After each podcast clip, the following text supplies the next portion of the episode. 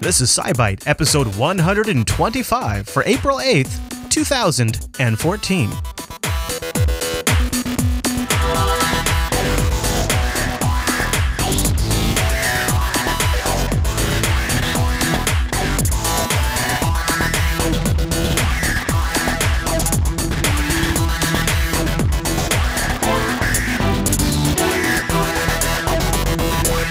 Everyone, and welcome back to SciByte, Jupiter Broadcasting's weekly science podcast, live on a Tuesday and fresh on a Wednesday over at jupiterbroadcasting.com.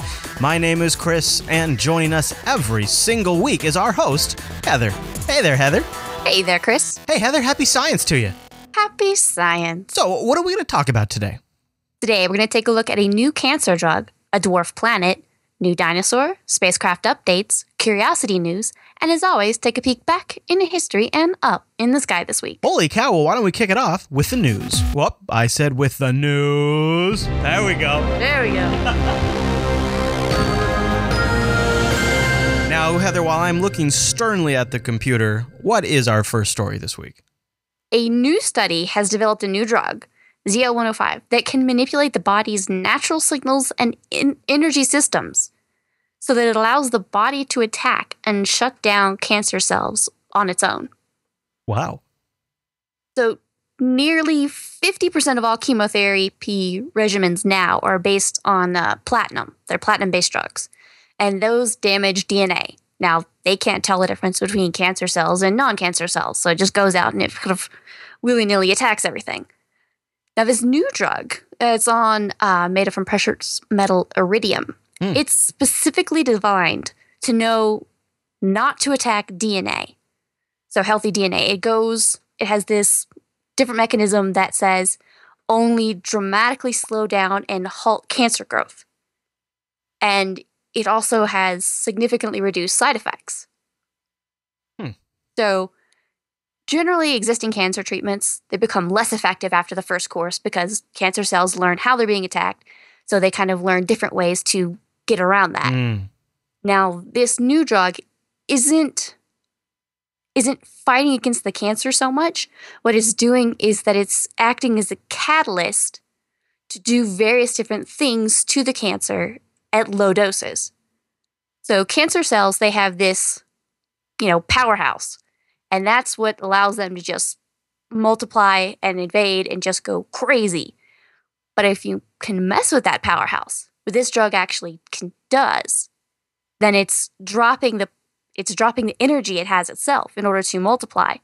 And it's what it's doing is it's causing them to slow down and shut down while normal cells in your healthy uh, immune system can actually catch up to it and attack it. Okay. And it's not doing it only through one way, it's going at it multiple ways, as I said. So it, the cancer is less able to sort of adapt to it because it's being attacked from multiple different angles. So it's much more effective than existing treatments. And in fact, there is some preliminary data that says it may be 10 times more effective in treating ovarian, colon, melanoma, renal, some breast cancers. So, all these different kinds of cancers they've tested so far, Wow. 10 times more effective. Wow. Now they're aiming to sort of expand the study into cancers that are resistant to existing drugs um, or, you know, chemotherapy treatments. So their sort of goal is say, all right, first level of business, let's check out the drugs. Let's see if we can tweak it to attack these cancers that chemo cannot get to. So right now, right now, this has actually been tested on people. Yes. Um, people, I'm not sure that it has. I But think it it's been done. Yeah. Yeah. it's been tested against uh, those various cancers that I spoke of, ovarian, Yeah. colon, and such. Um, and so what I find to be fascinating about this is it sounds like it would work in conjunction with other treatments, Yes. but it sort of gives those other treatments a fighting chance that they didn't have before. Yeah, it seems like this is a treatment that would can work on its own Mm-hmm. um, at low doses, but indeed, as you said, it could be used as a cocktail with other things. So that if you have this, then you're you know you're helping your body attack it itself, and maybe you can get away with a lower dose of the chemo-like drugs that are attacking healthy cells as well. It's based on iridium too, which is like wow, like that's a metal. yeah, well, all the other drugs right now are kind of platinum based, so it's also Okay. Uh, so they are precious metal based Wow. drugs. wow. I didn't realize. a different type. Didn't realize. I, I didn't. I didn't realize that's how they made that. That's incredible. That's pretty high tech stuff, Heather. Is there any other uh, notes on that story? Uh, no, just really looking forward to how that pushes forward. Yeah, no kidding. Let us know. All right. Well, guess what? I've been working on something really cool. Uh, if you go over to the Instagram page that we've been setting up, instagram.com slash Jupiter Broadcasting, we have some pictures of the new studio in progress. Um, it is in progress. But uh, today we posted uh, some shots of some of the sound insulation that's that's currently being installed. It's it's about 30% installed right now, but we're still going. I'll, I'll be going back over there tomorrow to work on it some more. And we also have great pictures of some swag that folks have gotten, some Jupiter Broadcasting swag. And we just posted a picture of our aw- awesome, turned out so awesome. These are vinyl stickers for Linux Fest Northwest. We got a special design for uh, 2014 Linux Fest Northwest. If you're going there, you should grab a sticker. And you can uh, look over on um, Instagram.com slash Jupiter Broadcast and you see a picture of our awesome sticker. I'm really, really happy. Angela did a great job working on that. We got great stuff like here's a picture of my black hand. All kinds of good stuff to see what we're up to when, uh, you know, we're not on air. Instagram.com slash Jupiter Broadcasting. Stay up to date with the crew and the events that we're doing. All kinds of interesting things are showing up over there all the time. Angela's been keeping that feed posted and updated. And uh, as we add more swag and as we add more stuff to the studio, you'll probably see it show up in that feed. In fact, there's some geeky wiring pictures in there too. We just got done a bunch of wiring at the studio and took some pictures of that. So Instagram.com slash Jupiter Broadcasting. Heather, what do you say we do a news bite? Let's go.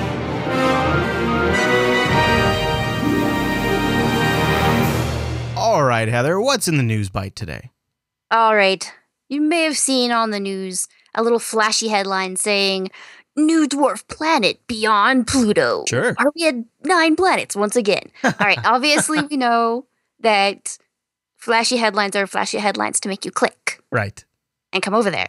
So there are, you know, ast- astronomers have been hunting for these kind of distant objects in this area. What these are are part of the inner Oort cloud. So it's, you know, you have all the planets and then you have these kind of various clouds of stuff. A whole bunch of small objects. Now, they're thinking there's some objects that are close, maybe even up to Mars or Earth size objects but they're so far out there, it's all about finding them. And they found one like this before. Now, this one, they've actually, they kind of caught it in their first observing run back in November of 2012, which sort of was a totally off the wall, really lucky thing. Hmm. Their fifth image of hundreds they would, you know, snap. For months, they were able to track this object until they were able to make its full orbit. Now, there have been other similar objects in the last decade, um, kind of belonging to this inner part of the Oort cloud. Now, it's it's kind of amusing. Its name is officially 2012 VP113. Okay, that's not totally exciting, Heather. I'm going to be honest with you. No, but since there's a VP in there, the team sort of jokingly calls it Biden for the U.S. Vice President. Wow. So uh, that I, I shook my head at that one. But is this this is not what you'd say like a normal planet.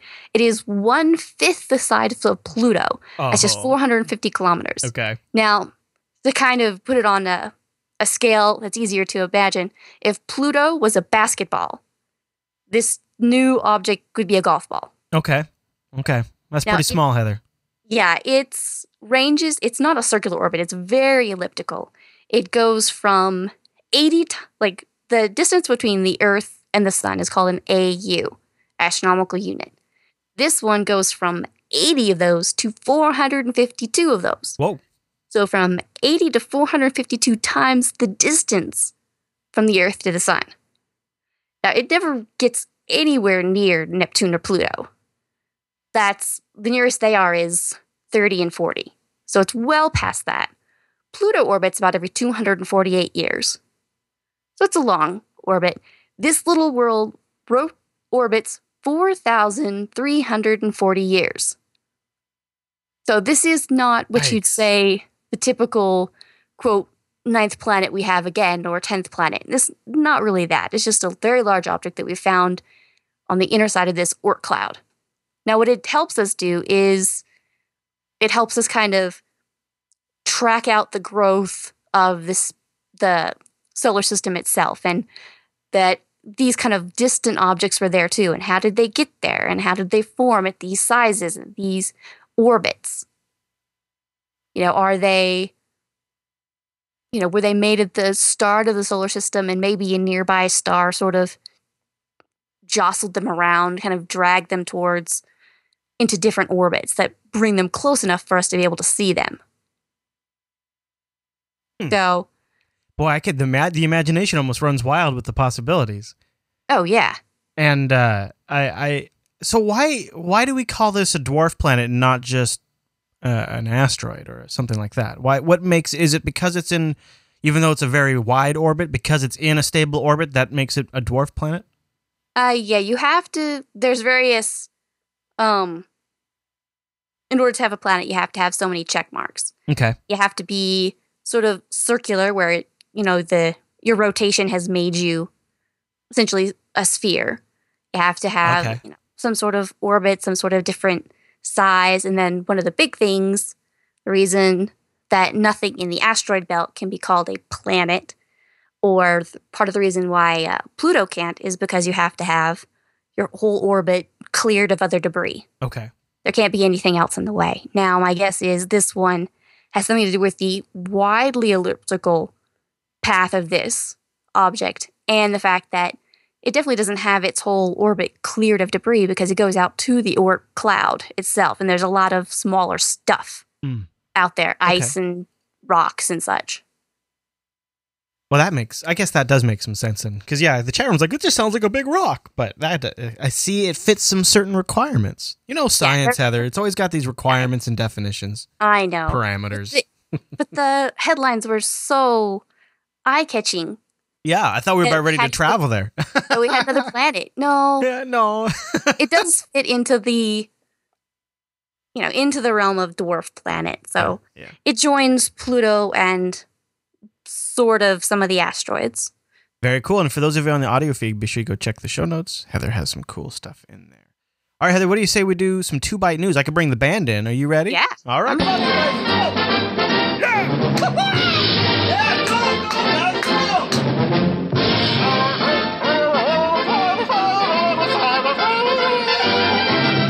go. All right, Heather, what are we talking about in the two bite news? I think the band spiked your drink. Um, so scientists have unveiled a new dinosaur found in the Dakotas of the continental U.S. Oh, is it uh, cute and adorable and uh, cuddly? No, oftentimes these guys are not quite Oh. adorable and cuddly. Oh. This is a 500 pound sharp clawed, um, sort of around the time with the T Rex was there. Now, they've had three partial skeletons of this dinosaur found before. They could almost make up a full skeleton of it. They were excavated from some rock formations in North and South Dakota. Okay. Now, of course, you know, all these kind of quote new dinosaur discoveries are really things that of fossils found years ago because it takes a little while for you to be able to piece everything together, make sure everything is okay, make sure that it all makes sense. Now get your paper written, now double check your paper, and this whole long process. But this little dinosaur, little, eh, about 11 and a half feet long, five feet tall at the hip, and weighed about 400 to 650 pounds or so. Now, it's toothless beak, so it had a beak, had a tail, probably a rounded crest like a cassowary, um, one of those type of ground birds in, that you find in Australia and New Guinea. Now, it's kind of similar to that, where this cassowary ostrich type thing. Not particularly, but it kind of gives you a basic idea. It, it, Uh, it also has um, um, particularly long arms. Yes, that is the, one of the big thing that is the major difference. It has, Yeah. you know, very long neck, very strong hind legs. kind of arms it looks like you could reach out and scratch your face off with.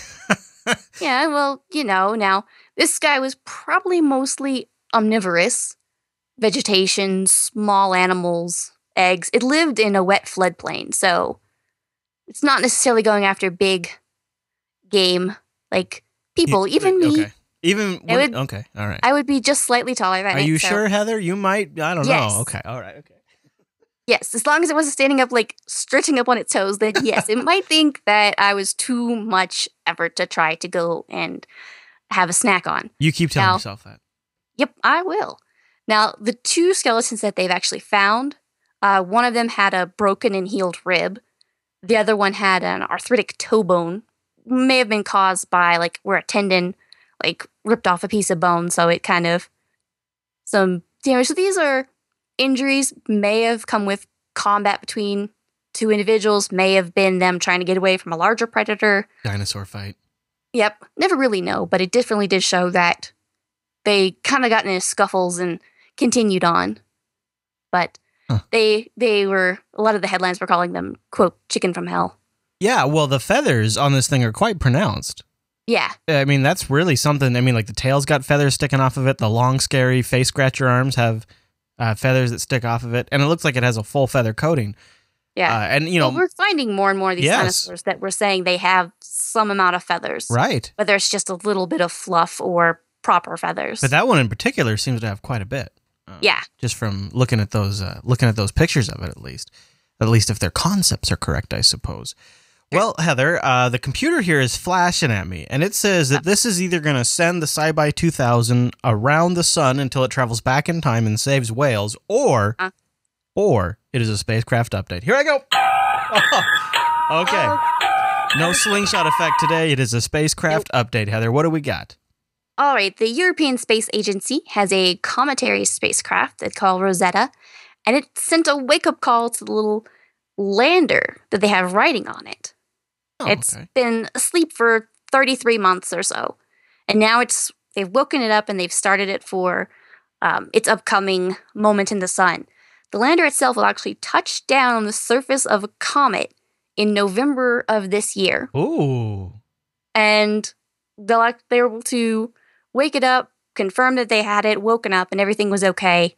They've got some initial signals going out, but sort of the, the start of building up to the excitement in November of actually landing a object on the surface of a comet. So this is uh, gonna drive around the comet. It's not like a smash in and blow out a bunch of rock and then see what we can find. no, we've This is- had the smash in where Yeah. it's you go in, but no, this is going to be just sort of a soft landing, be able to take pictures. oh, cool. In November too. It's like in space Yes. terms, that's like right around the corner. yeah, even in you know us terms, it's not that distant away. no, it's like I can actually fathom that that time amount. we'll be That's able to awesome. talk about it. Yeah. well, that's cool. Okay, I look forward to that. Uh, and uh, we also have a little opportunity update, don't we? Do Opportunity Rover never to be outdone by its younger Curiosity Rover cousin. Opportunity Rover got a 70% boost in power over the last couple of weeks. Oh wow. So there's part of it being a seasonal effect because the season is actually more conductive. It's heading into spring for more power. But more importantly, there were a number of dust cleaning events, either strong winds or perhaps some uh, little dust devils that went over and cleaned off the solar panels. And the difference is amazing. There were some pictures that they had back in um, January, December that they kind of took of the top of the rover. Right. It's very, very dusty, very, very co- coated. And these new pictures, it looks clean. Good. Like you've had a little can of air and just sprayed off the whole thing. I mean, a seventy percent boost. That's Yeah. th- that's no joke. Yeah, there was a couple of different events, uh, but now we're back up to a much stronger levels. That's awesome. So the science will continue then. yes, the science will hopefully continue. Speaking of continuing science, while we're up in Mars, are you ready to go to a curiosity update? Let's go. and liftoff of the Atlas V with Curiosity. Touchdown confirmed. We're safe on Mars. All right, Heather, how is our favorite rover doing? Alrighty.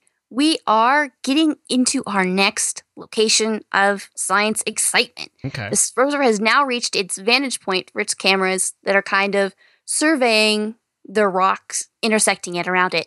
Now they're at the spot on the map that they've been heading towards. It's a little bit of a rise, gives a great view of all sorts of things around it. So they're being able to take a whole bunch of pi- picturesque uh, scenes. But they're also looking to stay here for a couple of weeks of observations, sample drilling. They'll actually be drilling again, doing some, you know, scientific analysis of these rocks. So it's pretty much the most expansive scientific sit down discovery since the first half of last year. Hmm. So they're really looking forward to looking about looking about um, all the different things they can find about the rocks in this location. Yeah. Well, look at that go. Well, that's very awesome. That's very awesome. I can't wait to see back some pictures of the stuff they come across. Oh yes, That'll be great. Are you ready to jump in the time machine, Heather? Should we do it? yeah. Let's go. Close the door, Heather. Not trying to close the door. You know what happens is uh, sometimes one of the belts gets caught in there, so you got to make sure you get the belt out of the closure. Otherwise, we might go forward in time, and that would be very embarrassing. But Yes. thankfully, uh, everything worked out. This week, we're going back 55 years ago, April 9th, 1959. Heather, what happened this week in science? NASA announced the selection of America's first seven astronauts for Project Mercury. Oh, Yes, from 110 applicants, Scott Carpenter, Gordon Cooper, John Glenn, Gus Grissom, Wally Schirra, Alan Shepard, and Donald Slayton were very excited to know that their training program, which had started to be astronauts. I mean, these guys had everything from graduate level courses in space science to simulator training, scuba diving. These are kind of the, the wow. first group. Yeah. Uh, the scuba diving thing's particularly interesting. I suppose that makes a lot of sense when you think about it. Yeah, well, in the you know more modern terms, they're doing they do underwater Yeah. Yeah. Yeah. I've seen that training. movie. Yeah. So yeah. so that would be something similar ish, where you could learn to, you know, maybe they were facing down and kind of doing things underwater as best as they could. Yeah. Cool. Wow, 55 years ago. First Yeah. that's doesn't actually seem that long ago. Yeah, for But the- everything that's gone on. Yeah. But at the same time, First stating like, team. I guess it shows you uh really how if we if we really put our minds to it, we could get back to it, I think. Because 55 years isn't that long. It's not that far. No. And it's all been flashes of movement very forward. Mm-hmm. Mm-hmm. Yeah. All right, Heather, let me recalibrate the SciByte 2000 so that way we can look up into the sky this week. What do we got? All right, planet wise, we've got Venus, still the morning star, early in the east to southeast, so we're able to see that, very bright and shiny. Mars this week, totally the star of the show. Oh, It's- really? Yes, opposition, which means that there Mars is the direct opposite of the sun from our perspective, which means it's the brightest and it will take the whole night. You'll be able to see it all night long. That is actually tonight is the uh, specific, which means Tuesday night. Um, but you'll still be able to see it pretty much all night throughout the week. Okay. It'll rise in the southeast. You'll have a bright uh, star Spica about six degrees to its right, which is about uh, three or four finger widths held at arm's length. And those two are always good to see together because Mars is you know, reddish orange Mhm. and Spica, the star, is a blue white star. So they kind of give a good color comparison there. They'll be highest around 1 a.m. and going all the way down and setting the at uh, dawn. Of course, we've got Jupiter. At twilight, it's high in the southeastern sky, crossing nearly overhead around 8 or 9 p.m., and setting in the west about 2 or 3 a.m. So it's kind of getting to bed finally, not staying up all night like crazy craziness. Uh, Saturn, about 10 p.m., you can see it rise. It'll be the highest uh, point in the south around 3 a.m., and by then it's way to the far left of Mars and Spica. See that? That's that's a great. That is a great sky this week. There's a lot of big actors up there. Some big names. It's like Yeah. the movies. The summer movies are coming out. At least the summer stars. Yep. Heather has all of that listed over at jupiterbroadcasting.com. Just look for SciByte 125. Scroll down. Everything is in chronological order that we followed it in the show, and uh, that is towards the very bottom of the show notes. And you know what? It it just fits for your cell phone. So like, you know, when you're at your party and you're trying to be super cool, and you're like, "Hey, girl, this is what that star is." You can just be all casual and looking on your looking on your phone real quick before you talk big. And we won't we won't tell anybody. Just listen to SciByte. That's all we care about. Heather, is there anything else we want to cover this week? Not that I could think of. All right, well, very good. I apologize that we missed last week's episode. That was my fault. We had uh, some electrical installations go extra, extra long, extra long, and uh, we didn't even wrap up until uh, about a half hour from right now.